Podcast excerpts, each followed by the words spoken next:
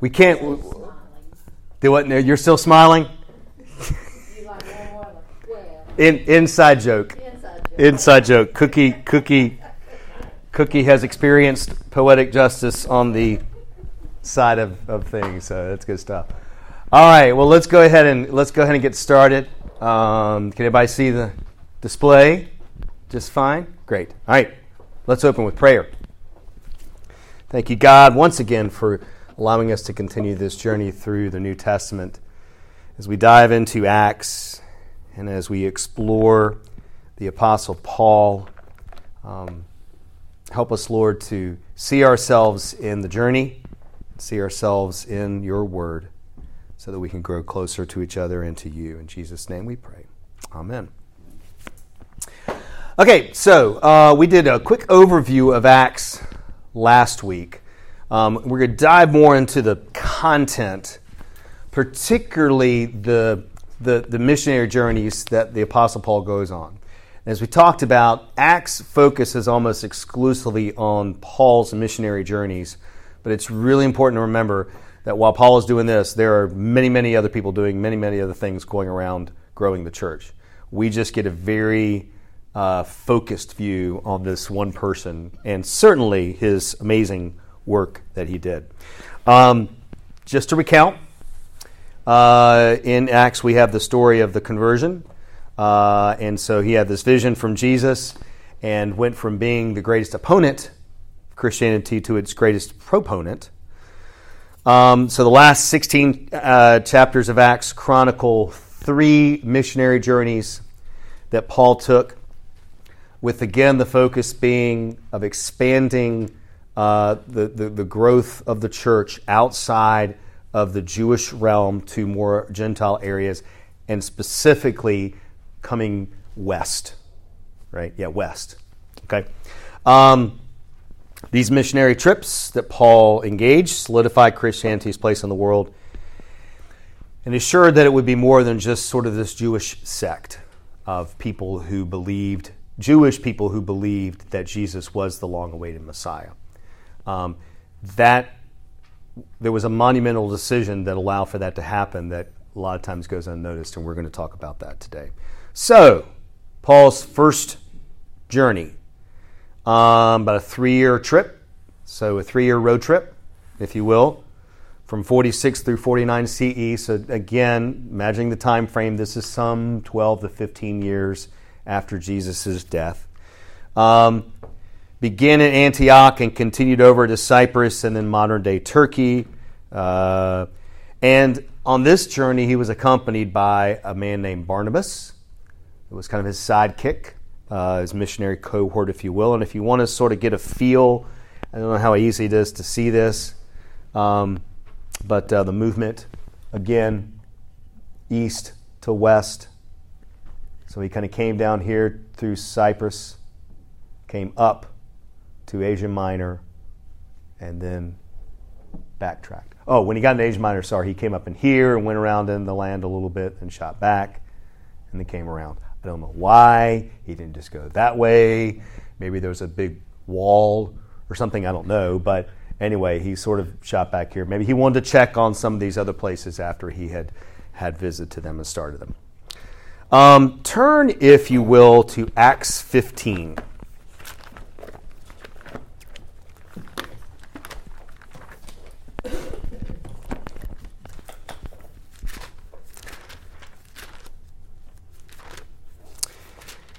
Um, what is known as the Jerusalem Conference, and I was alluding to this a little bit earlier, is a pretty significant development in the early church and set the stage for everything that came from it, including all the way up to today and going forward.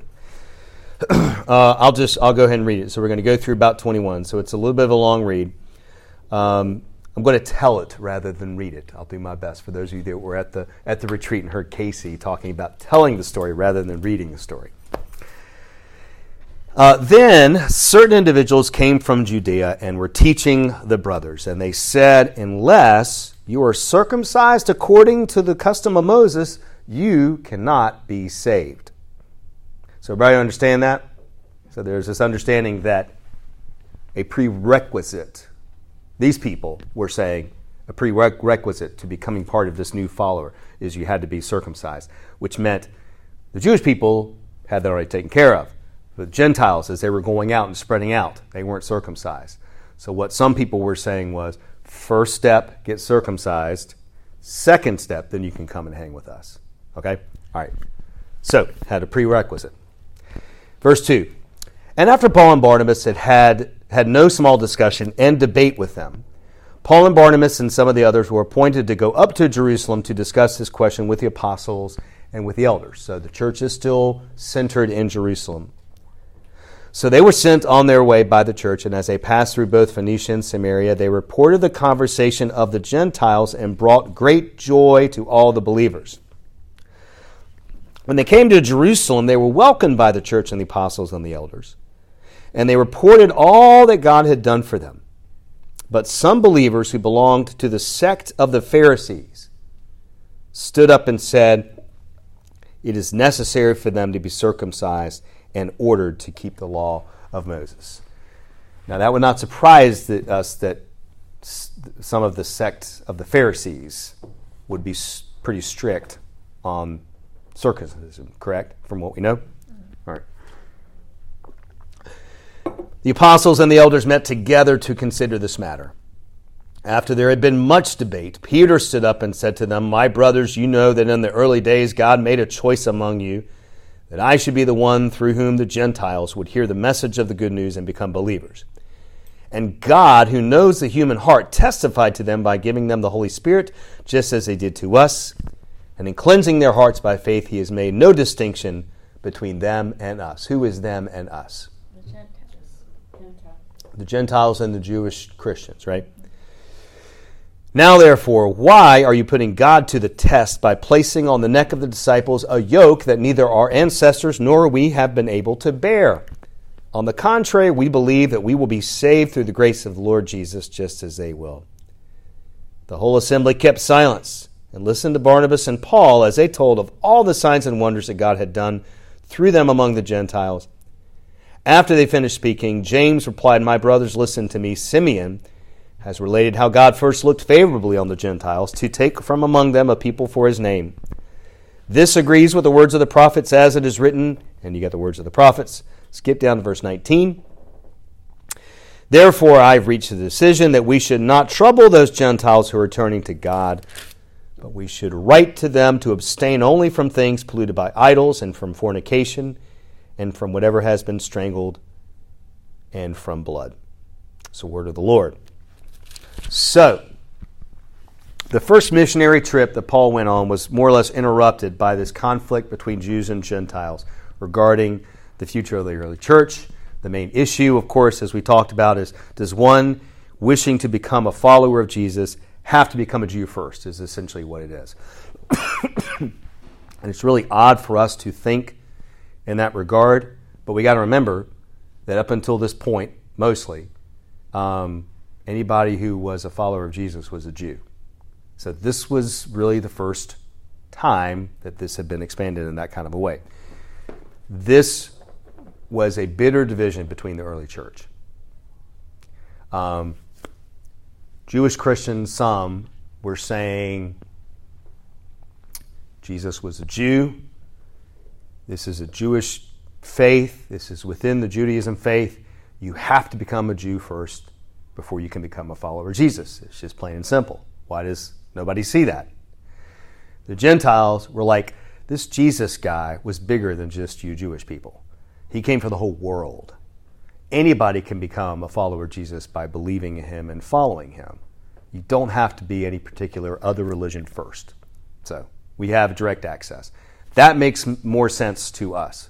But it is easy to understand if you think about it why the Jewish Christian, some would have thought the way that they did and had this discussion. And this was a big, big deal.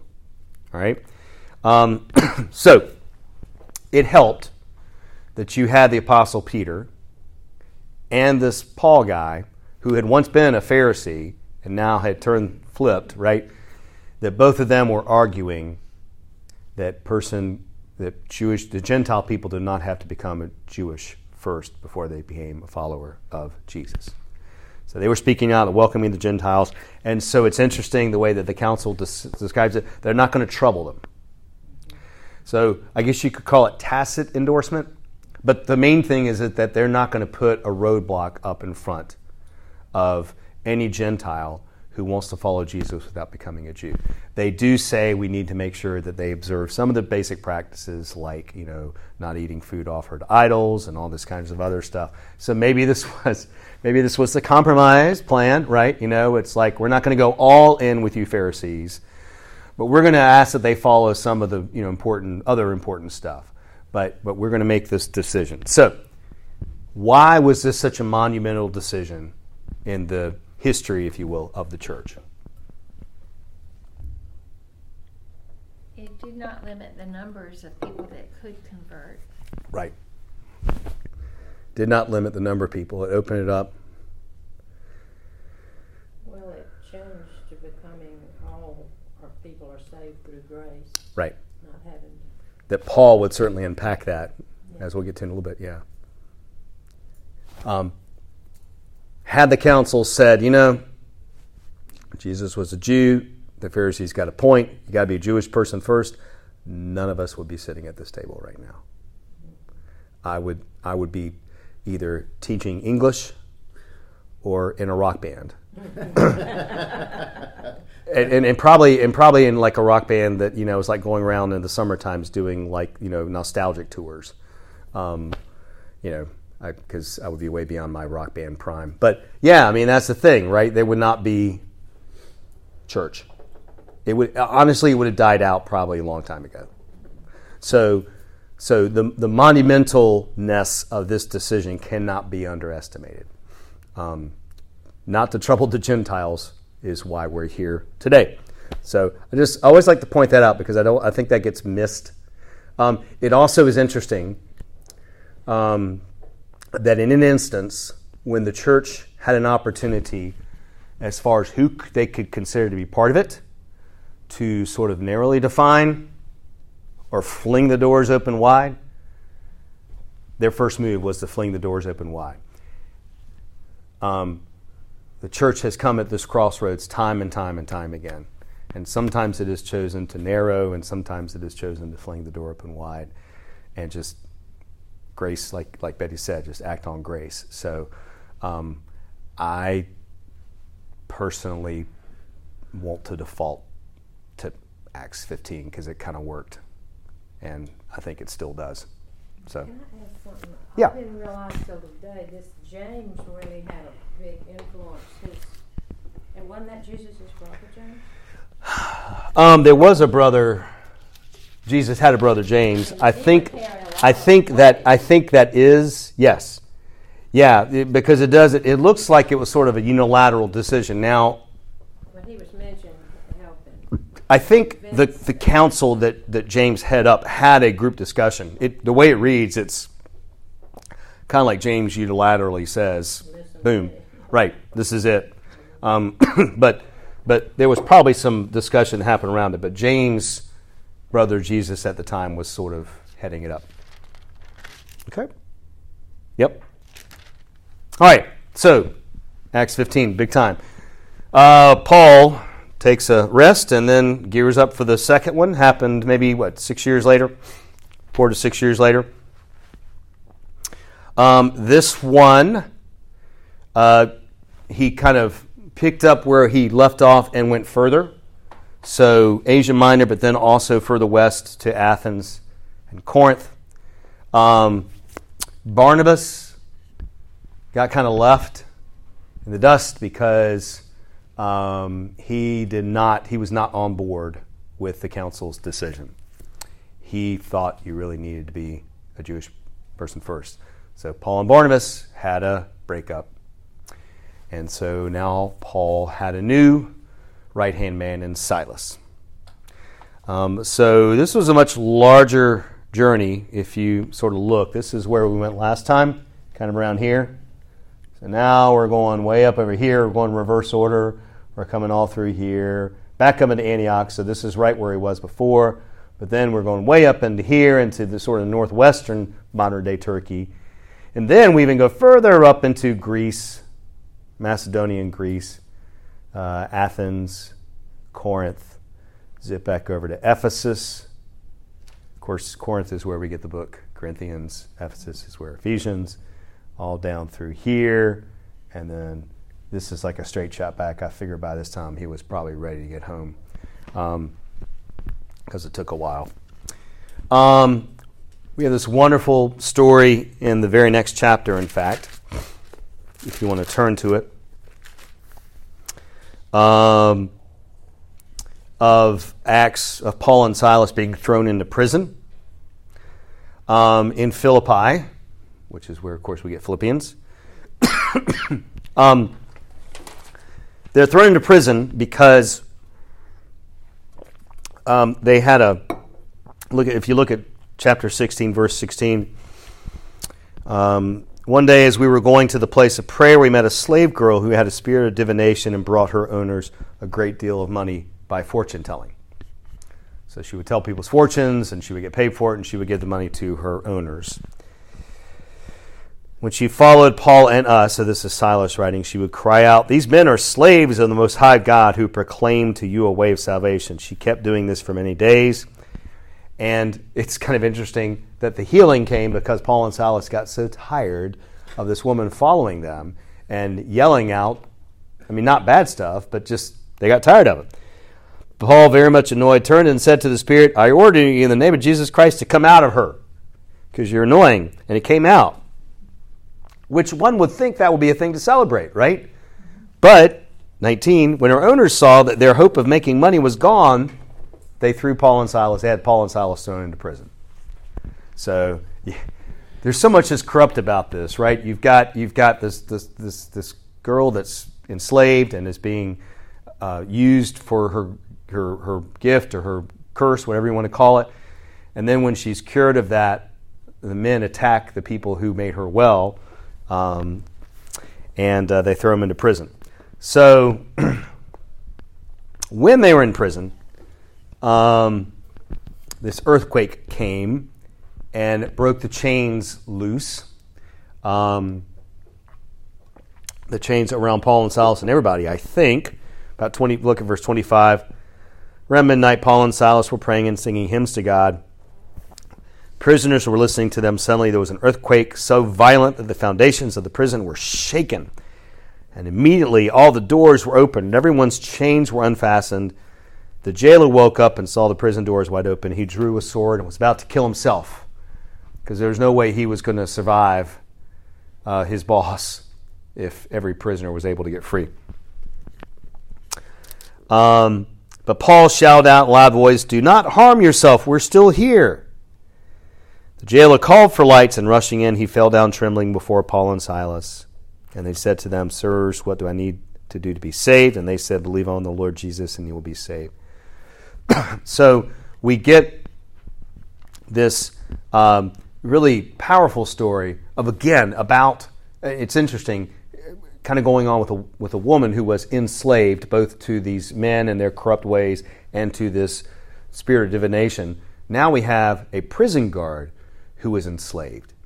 Enslaved to the idea that when people get freed he is held responsible for that and enslaved to the point where he is fully ready to take his own life for that. And Paul and Silas, who are in prison, free him, if you want to kind of look at it that way. It's a marvelous story um, of, that, of that thing. And not just him, but his whole family um, became believers in Jesus. Um, and then you get a really interesting thing. Look at verse 45. When morning came, the magistrate sent the police, saying, Let those men go. And the jailer reported the message to Paul, saying, The magistrate sent word to let you go. Therefore, come out now and go in peace. But Paul replied, They have beaten us in public, uncondemned, men who are Roman citizens, and have thrown us into prison, and now they are going to discharge us in secret? Certainly not. Let them come and take us out ourselves. The police reported these words to the magistrates, and they were unafraid when they heard that they were Roman citizens, and they were afraid, excuse me, when they heard that they were Roman citizens. So they came and apologized to them, and they took them out and asked them to leave the city. After leaving the prison, they went to Lydia's home, and when they had seen and encouraged the brothers and sisters there, they departed. So, we talked about last time that Paul, a Pharisee, a Jewish Pharisee, used to uh, persecute Christians, now is furthering the church, happens to be a Roman citizen as well. And this would come in really handy for situations just like this because remember, the backdrop is the Roman Empire is over all of this, all of that map we had before. Um, and there was a hierarchy. Um, if you were not a Roman citizen, you were down here. If you were a Roman citizen, you were up a little bit. Obviously, emperors and kinds of stuff were super up, but but it's. I mean, Paul, they're they're they're going to set him free. They got, they're free to go, and Paul says, no, no, no, no, no, no, no, no, no. I'm a Roman citizen, by the way, and this is what you've done to us. How dare you treat us this way? So it's interesting how Paul uses his Roman citizenship um, to get him and those associated with him benefits, if you will. Um, I just that, that's kind of interesting how that happens. They're they're asked to leave, but they are s- sent with ma- major apologies, and Paul would do that from time to time, and you know use that when it would benefit him and help him out along the way. Okay. Um, the pinnacle of this particular trip, one might say, is uh, when he gets to Athens, or when they get to Athens. If you'll flip to 16, or chapter 17, verse 16. Um, so, verse 16 When Paul was waiting for them in Athens, he was deeply distressed to see that the city was full of idols. So, just as a backdrop, remember this is, you know, Athens is sort of the hub of, of, of, of uh, you know, the uh, Greek goddess, gods and goddesses, and all that. And so, all those gods and goddesses that we know about, all of them had a statue honoring them um, at the, uh, you know, in, in, at the Areopagus or outside the Areopagus in Athens. Verse 17 So he argued in the synagogue with the Jews and the devout persons, and also in the marketplace every day with those who happened to be there. Also, some Epicurean and Stoic philosophers debated with him. Some said, What does this babbler want to say? Others says, He seems to be a proclaimer of foreign divinities. This was because he was telling the good news about Jesus and the resurrection. So, in that context, this idea about this man who is part man, part God, that dies and comes back to life would have seemed a little foreign to them because in the uh, in the Greek gods and goddesses arena, for the most part, the gods and the mortals are fairly separate. There are a couple of crossovers, but not not anything like what we find in Jesus. So this would have seemed very foreign to him. 19. So they took him and they brought him to the Areopagus and they asked him, May we know what this new teaching is that you're presenting? It sounds rather strange to us, so we would like to know what it means. Now, all the Athenians and the foreigners living there would spend their time in nothing but telling or hearing something new. So, Paul found himself in this situation, this very strange and foreign land, but among people who were very learned and smart and wanted to hear of new ideas and be challenged by new ideas and think on them and react to them and debate with them. I mean, that's sort of the lay of the land of Athens at this time. 22 Then Paul stood in front of the Areopagus and said, Athenians, I see how extremely religious you are on every way. For as I went through the city and looked carefully at the objects of your worship, I found among them an altar with the inscription, To an unknown God. Now, why would a culture that had an idol for every god and goddess have an idol to an unknown God? In case they miss one. if, you, if, if you believe in multiple gods, you might miss one. Exactly. So they're yeah they're covering their backsides here a little bit here. It's interesting. But look what Paul does. End of verse 23. What therefore you worship as unknown, this I proclaim to you. And so for the next few verses, he goes through this long, not super long, but semi long um, exposition on Jesus and saying, This is the unknown God that you're referencing here. You don't know him. I do. I want to tell you about him. The language, the verbiage that he uses is different than what we would find elsewhere. It is very much in the style and in the language of where he is, which in a lot of ways was Paul's gift. And honestly, is, I think, a, um, a lesson for all of us that when we are trying to share Jesus in a strange and foreign land, which we are living in right now in this world, we, we've got to, we can't talk about Jesus like we did 50 years ago. Um, so he goes through this saying, and we skip over to 32. When they heard uh, of the resurrection of the dead, some scoffed, but others said, We will hear you again about this. At that point, Paul left, but some of them joined him and became believers, including Dionysius the Areopagite and a woman named Damaris and others with them. So, Paul comes into the city, very distraught by all these idols, um, overwhelmed. And then he sees his, his ticket in. He sees his way to share Jesus with these people who he at first glance have, would have no way of hanging a hat on it is. And it's that idol to an unknown God. Um, Paul uses ideas and concepts familiar to Greek philosophy in that following those following verses that I didn't read to make his case. Um, if he said the same thing uh, to the Jewish Christians back home, it would have been like, "What? Um, if he had tried to describe Jesus in the same way he would have described it to a Jewish Christian establishment in Jerusalem or elsewhere, they, it would have been like, what? So he, he is smart enough and savvy enough to know the language he needs to speak. Um, and I lift this instance up as what I think the church um, of North America for the past well, we've, we've really felt it the past 10 or 15 years, but it's probably been 50 years, and we probably got another 50 years of it, of, of what our task is. We are living in Athens, and we are trying to find a way to tell people about Jesus in, in a strange and foreign land.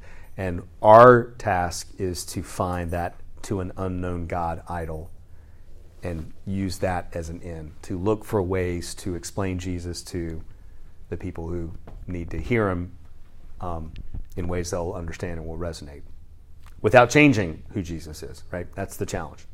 So I, I love this as a mission paradigm, which is really key because we've had, when we've talked about like North America mission to other parts of the world, we have had a really bad paradigm we have gone in to other places and we have tried to tell them about Jesus the way it is here, which is a very Western centric, white centric kind of way.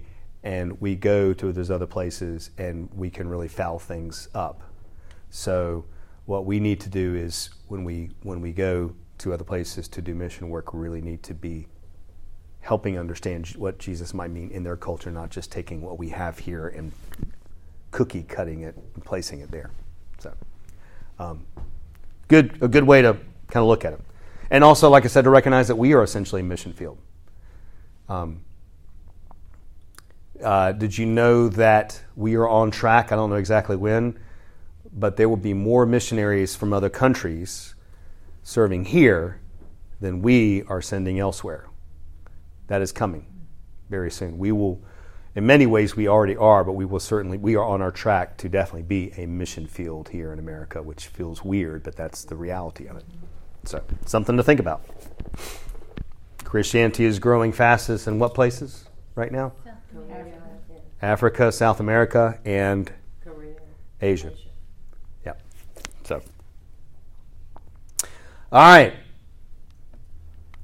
Um, two mission trips is not enough, so he wanted to do a third. So, about a four year mission trip journey, not too long after, um, kind of roughly in the same areas, um, but in particular, he spent a good chunk of time in Ephesus. He hung out a lot in Ephesus. In fact, that was three of the four years in Ephesus. So, if you if you look, there's a lot of bouncing around in here, all these little coastal towns and inland towns, and then down, down here to Crete, swung up. Now we're going over into Rome. That was the ending of that. Everything is kind of moving to the west in Paul's journeys. Paul gets in prison again in Caesarea. Charges of sedition by the Jews, and he spent two years in prison there. Um, and despite the fact that Paul was a Roman citizen and he played that card a time or two, there was still a little bit of tension in his calling uh, as, as furthering this church, but also the fact that he was a Roman citizen, and at some point, things kind of come to a head. Um, and so we find that in, in Acts in particular. Um, Paul gives a defense of himself uh, in chapter 26. We're not going to look at that. Um, but, but again, we, we got to keep in mind who is writing Acts. Remember, he's the writer of Luke. And one of the things we learned about Luke is that Luke really wants to show these sort of privileged uh, Gentile people that um, you know you need to be aware of the needs and tending to the needs of the marginalized and the oppressed, um, but that and that you can do that and also be a good citizen at the same time, a good Roman citizen at the same time. So when we read Acts, we got to always read through that lens because he is not going to um, put uh, uh, uh, Roman citizens in a bad spot, in a bad light in the faith. He wants to show in this whole narrative, this double narrative, that you can be a good Christian and be a good Roman citizen. Okay. Uh, 27, he has shipwrecked, um, but uh, recovers from that, heads on to Rome. Um, does not have a lot of luck in Rome engaging the Jewish people about this Jesus guy. They're just not interested. He does, however, have more luck with the Gentiles. So there's an even greater sign that this movement is expanding outside the Jewish circles to the non Jewish world. Um, and at the end of uh, at the end of uh, 28 and this time in Rome, uh, there's a very direct look at I can't remember what it is off the top of my head. But it is makes it very clear what Paul is about and what the writer of Luke Acts is seeking to do. Um, verse 28, chapter 28, verse 28 Let it be known to you then that this salvation of God has been sent to the Gentiles. They will listen. So that's kind of where the book of Acts and the journeys of Paul end in Rome, which is, for a lot of reasons, very appropriate. Why is it appropriate that, that Acts and Paul, we, we conclude Paul's journey with Rome?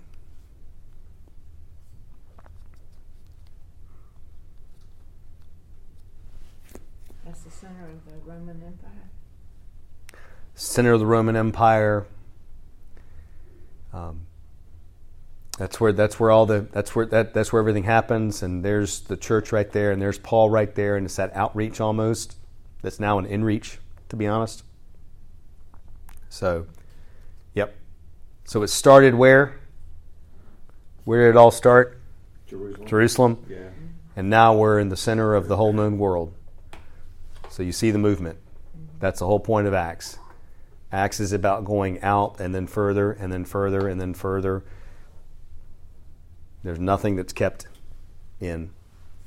So and it's really interesting if you think back to Luke and you start if you if if if you sit down and read Luke and then skip John and then start Acts and read, you will literally see this sort of movement because that of course started in in Palestine, in Palestine, you know, all those places, and then just slowly moved out, out, out, out, out, out, out, out, out. The expansion is what they're trying to get at. Okay? Any questions on Acts? it really when you when you read it as a whole, it really reads. It's it's an interesting read. There's it's a cool novel. It's like chapters and different steps along the way. Um, I never I didn't have a great appreciation for it initially, and the Steve, more I read before it. you go on, just, Yeah. just a comment. I, I thought maybe it should go further, like what happens to him at the end. Like Yeah. I felt hanging a little bit. Uh, he's in prison. That's the end. So I think I wonder if that's an intentional uh, uh, writer, writer's yeah. device of leaving it a little unsettled, kind of like the way that Mark, the original Mark, ended with the open tomb and kind of left it hanging. It's like you get to sort of write the finish yourself, or you get to be part of the story. I wonder if that's kind of what Sure. he's going after, right? So, yeah. so, summary of Acts, real quick. Second half of Luke, uh, mission to the Gentiles. That's where the future of the church is. Paul was an important part of that. It's really about Paul's trips. Um, presents Christianity as a legitimate religion that does not threaten the Roman government, even though we know that, not that Christianity ever would have taken over, but the Roman government definitely felt threatened by this, but it's trying to thread that needle. Um, and again, it's focusing on only one movement of the church out from Jerusalem, but they, it was going out in all kinds of different directions. Okay? All right, so now we're going to dig into a little more about Paul specifically, the person, and start looking ahead at the letters that are coming because that's really what we're going to be spending the bulk of the rest of our time together on.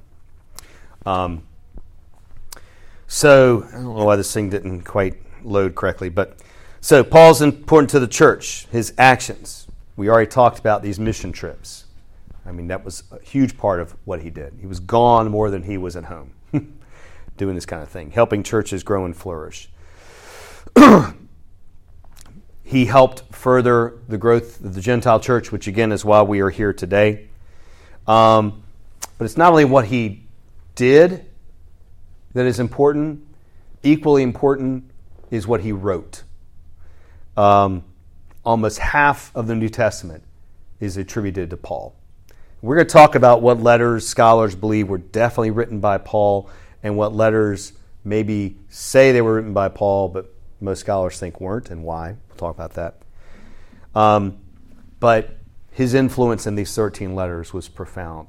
And one of the things that we don't realize is how much our understanding of God and Jesus and things like grace that Betty mentioned earlier comes from this guy and his writings. We just don't we, we don't have a sense of that, but the theolo- the theology that we all have been operating with for as long as we've been in the church has its or origins in some of these most of these letters that Paul wrote.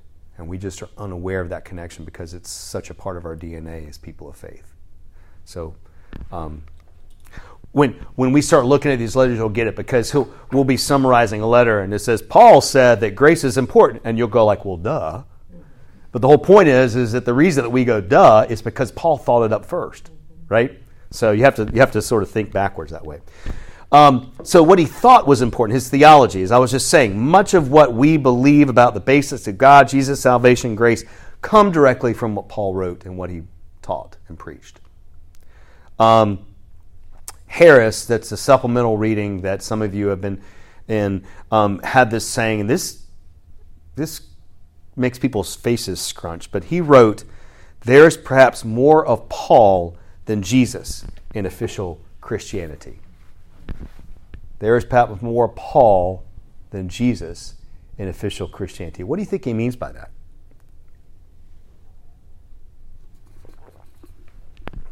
Maybe did Paul influence more people? Okay, all right. Paul's work and reading and actions had more of a reach. Uh huh. Okay.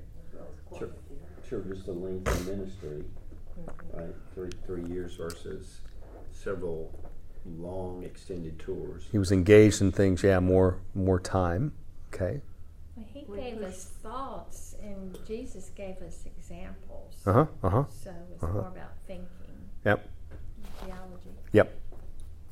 Theology. Yep. And it had a bigger influence on the area, a larger, uh, wider Phys- area. Physical area. Influence. Mhm. Right. Right. When I would teach this class to the um, community college class, there would always be some people in the class that would just push back so hard on that because it does sound a little anathema, right? Um, but the, the point, I think, is all the things that you mentioned. Our understanding of the Christian faith and who Jesus is is attributed directly to Paul. Is it Um, interpreted? I would say, yeah, he interpreted, he gave us ways to understand Jesus. And that doesn't mean Jesus is any less important. Jesus is still the reason for it all, but but the way the reason we think the things about Jesus and our faith that we do is primarily because of, of Paul. So I just found that an interesting statement to ponder. There is more perhaps more Paul than Jesus in official Christianity. He does say perhaps. So So, quick bio of Paul. Who was Paul? he was born um, a few years after Jesus in Tarsus, and again, as a Roman citizen. That's key. Um, his name was Saul. We talked about the name change at his conversion. Uh, raised in the Hebrew tradition, he was a Hellenized Jew, which means he was brought up um, as a Jewish person, but um, as a Roman citizen in this sort of uh, Gentile, Greek infested culture, um, if you will, and that's, that's Hellenization, signals that. So he was this sort of, um, and he wasn't the only one that was sort of op- living in two worlds in that regard. Um, educated home by his father and later at a synagogue school. We know he was a Pharisee, um, protective of the Torah, and that uh, we also know as an adult he persecuted followers of Jesus. He saw them as a threat to keeping the purity of the Hebrew faith. Um, he had a conversion experience uh, in Acts 9 vision of Jesus on the road to Damascus. He was blinded for three days, shut him down. Um, there's this wonderful story in Acts about the conversion to Christianity with Ananias. Ananias, um, uh, Ananias has a vision that says, "Go to Paul or go to Saul and tell him about me." And Ananias says, "Hey, Jesus, um, listen. I don't know if you've heard." But this dude is bad news. And Jesus says, Go. And so he goes and realizes that he's part of something special uh, in helping uh, Saul to become Paul. And there was a period, understandably so, where the Christians, followers of Jesus, were like, "Yeah, I'm not, I'm not into this Paul thing. Sorry, um, your track record speaks for itself." But over time, Paul demonstrated that he truly had changed, and so that they wanted to, uh, so that he became part of the movement, and we all know about the, the mission trips and all that kind of stuff. so, we talked a couple class, I think it was last class, about when Paul was a Pharisee, how he would go to the synagogue, find the people on the roster, um, ask the whoever the priest, tell me these people who are being swayed by Jesus, and he would go and persuade them not to anymore. So um, when he was Paul, when he became Paul, um, this is his. This was his new pattern. He would go to like the largest city in Jerusalem, and he would set up shop um, at a local synagogue. If the synagogue didn't work, he would try to find a home that would be receptive to him. But the goal would be to start a church. Now, of course, it was not the goal to buy some land and you know build a facility and raise a steeple. It was finding some people who would be willing to meet and engage the common life together as followers of Jesus Christ. Um, that was what a church meant. At the same time, because Paul had to eat, he would also go into the local marketplace. He was a tent maker, right? And so he would go there to set up shop so he could sell his tents, but also he would tell people about Jesus. Um, he would invite them to come to church. He would invite them to come to church. People would come because he would invite them to come to church. What's the number one reason that people today wind up going to a church? Apparently someone personally invites Someone invited them. So any Sunday that you're here and you look and see all those empty pews and go, man, I wish there were more people here. That's And- what you keep telling us. I know. I'll keep telling it to you, right? Keep inviting them. Um, but then Paul will do something really, really, really important. once the church got established, and once there was an infrastructure, more or less, I mean, there wasn't a, you know, I mean, they didn't have at the time, you know, uh, officers and trustees and blah, blah, blah. But once they had a sustainable system in place, Paul would leave and he'd go to go do the same thing elsewhere.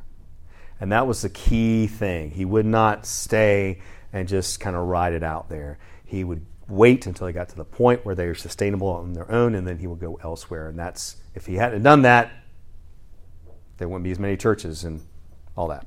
Okay? He would also come back and periodically check up on the churches, and he would correspond with them about issues that were going on. He would keep in touch, and those are the letters that we have. So, in these letters, where we where he is explaining theology and unpacking God and Jesus and salvation and grace, he's almost always doing it in the context of um, correspondence with the churches he had had some relationship with, following up on them. Maybe he's heard back from them, things are not going great. Paul had zero problem telling the church what he felt they needed to hear, whether they wanted to hear it or not. Paul had no bones about that. And so he would engage that. These letters were to be read in public, maybe as sort of a sermon, a very, very long sermon. Um, but for the entire church community, uh, that's how they were meant to be engaged. Um, so it's interesting to think about the letters being checking in, check ins, advice giving, admonishing in some place. Um, the one letter that we notice to be super different is Romans. Romans is a very long letter. Romans is almost Romans is the most deeply theological of all the letters. And there's no real issue he's writing about. He had not been to the Roman church at that point in time. And there's most scholars believe that it was a fundraising letter. That he was writing to get support from the Rome Rome church or Rome churches, it was multiple churches, to support him in his missionary travels. So by telling them what he's doing and telling them what he thinks and believes, it's like, oh yeah, this guy's aligns with us, so we'll be happy to support him. So even in early church, there was stewardship. He, could you, could you say that Paul somewhat institutionalized Christianity? Not Paul as much. Paul was still, when Paul was doing his thing, it was still more organic. But we find the generation after Paul, and, and, and we'll start looking at some of the other letters. That's when you start seeing things about officers and elders and deacons and those kinds of things. We don't find that with, with Paul. And, and just the emphasis on personal salvation as versus taking care of your neighbor. Um,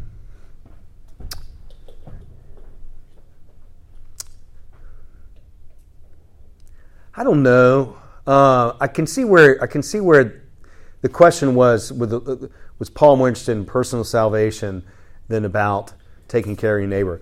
I don't know that I would go that far.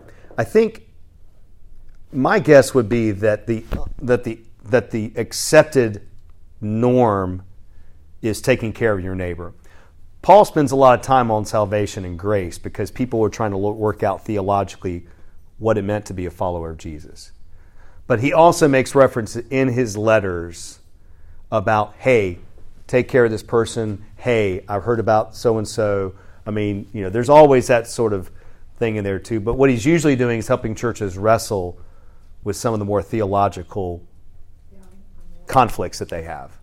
I mean, the Baptist church, you know, is so strongly Pauline. Uh, the book of Romans. Yeah uh-huh. constantly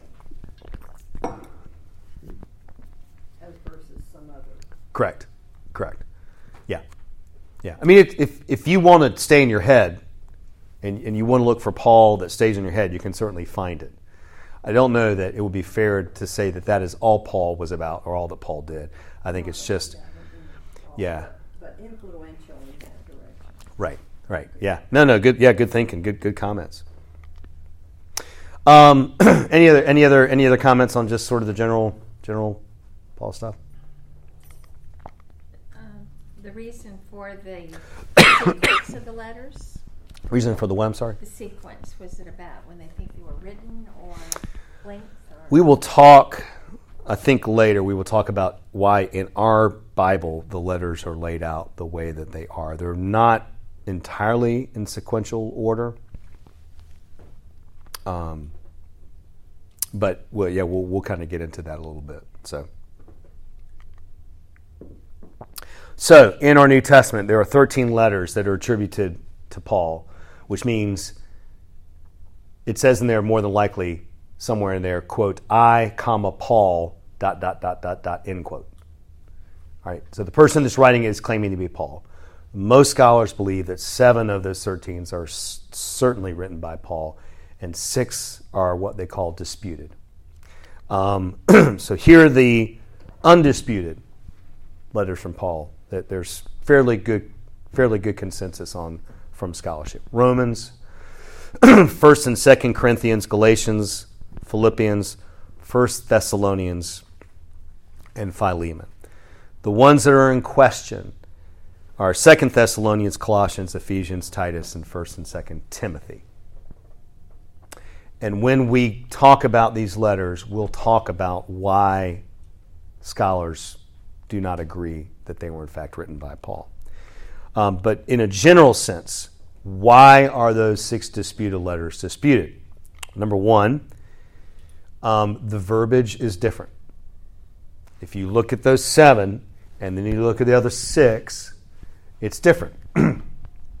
um, this is like, um, you know, I don't do this, but if I got really lazy one week and said, I don't want to bother writing a sermon, and I found one online that I didn't write, and I read it, it would probably feel different. They were probably you probably noticed that I use a lot of the same phrases and say sort of the same things. Just we're people. But if I got there and read someone else's sermon, it would feel different. It would sound different. Again, I've never done that. I will never do it. But as an example, so vocabulary is different, and it's notable. So that means something. Sometimes the theology is different. Um, not like hugely different because there's a reason things are in the canon as opposed to things not being in the canon. But some of the fine points that Paul finds, you know, goes back to, these are outside of that. I once had a, a pastor mentor of mine that said every preacher has three good sermons in them, and that's okay. It's like I'm saying as a comfort, not as a you need you need to fight it for it. It's like yeah, three things you keep a return to. You I've been here for almost seven years. You probably notice I have what my three are, but so you you know when there's something else that pops up that just it's it's different enough, and that's what they notice. It's not that it's bad theology; it's that it's something that's not a typical thing Paul talks of. Um, the other factor is that pseudonymity was a common practice and an accepted practice in that day and time. It was common to use the name of someone else who was more well or who was well known more than you and attach it to your reading. We would call that plagiarism, or maybe not plagiarism, but we would call that not right. But back then, it was a perfectly acceptable thing. All right? Um, because that way you make sure that you got your message heard. So, the important thing to realize is that even though these letters are disputed, that does not lessen their importance in the canon or the message that they are choosing to convey. It is only a matter of the fact that just there's wide consensus that these letters were not written by a person, but they are still important letters to have. Okay? Paul's letters had a common form. We're wrapping up here. Um, and this was more or less common to the day and era of letter writing. It was a salutation, greetings, hello, I'm Paul, and writing to the person, whoever was addressed to. Then there would be a section of thanksgiving. I am so thankful for the good work that you are doing in your church. I hear this and I hear that, and I'm very, very grateful. Um, celebrating what the church was doing. So that would be a common, a common thing that would happen. He would start with that. Because when you get to stuff that you are not as much celebrating, you want to at least have started with the stuff to lift up. We do the same thing today, right? Steve, I really liked your sermon on Sunday. I really liked the image you gave, and it was just very captivating. Now, can we talk about everything else? I'm teasing. So, after greetings and after a section of thanksgiving, the main part of the letter, the body, was what he was writing about. That was the main thing he was getting across, and it could be anything. Um, I've heard that some are eating food offered by idols. I've heard that some of you are saying that you belong to Cephas or you belong to Apollos or you belong whatever. We all belong to Jesus. I've heard there's division. Um, why did you not listen to me in the last letter I wrote to you? That's one. So we find that a lot. So he's sharing his theology and his views. He's discussing issues in the church that concerned him. Um, he's not really asking, hey, would you like my opinion? That's one of the things about Paul. Paul is not one to kind of go, hey, I don't know if, I mean, tell me if you're not interested in this, but if I, would like a few things to suggest if that's okay. That's not Paul. Paul just assumes that you want to hear it. Um, seeking support for mission efforts. We'll get to that a little bit. Hey, can you take up a collection? Um, this fun little word, paranesis, is sort of the winding down of the letter. Uh, say hi to so and so for me. Remember to love each other. Always be thankful. And then more of the same in the wrapping up of the letter. So that's kind of the crux of how the letter. Uh, I think we're really close to finishing up. Uh, much of what the church today believes comes directly from Paul's theology. Some highlights God reveals God's, and again, a lot of this is going to be like duh, but again, just remember it was all a blank slate before Paul came along and clarified some of these things. God reveals God's self through Jesus Christ. Jesus Christ is a revelation of God's work in the world. That idea came from Paul.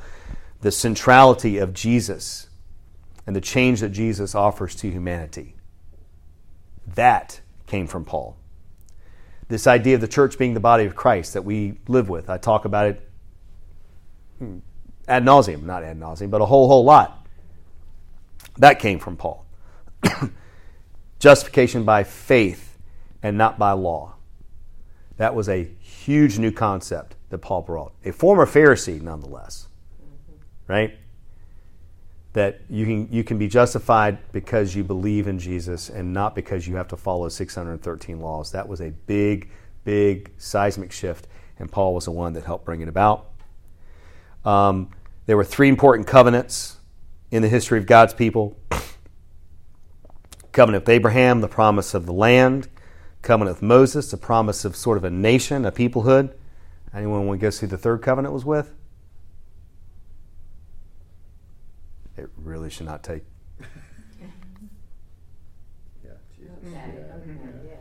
I mean, if you don't answer, if you just say Jesus, you're going to be right about 50% of the time, right? Covenant with the Jesus, promise of salvation for all. Again, justification by faith because you don't have to become a Jew first. You don't have to be circumcised. Faith in Jesus.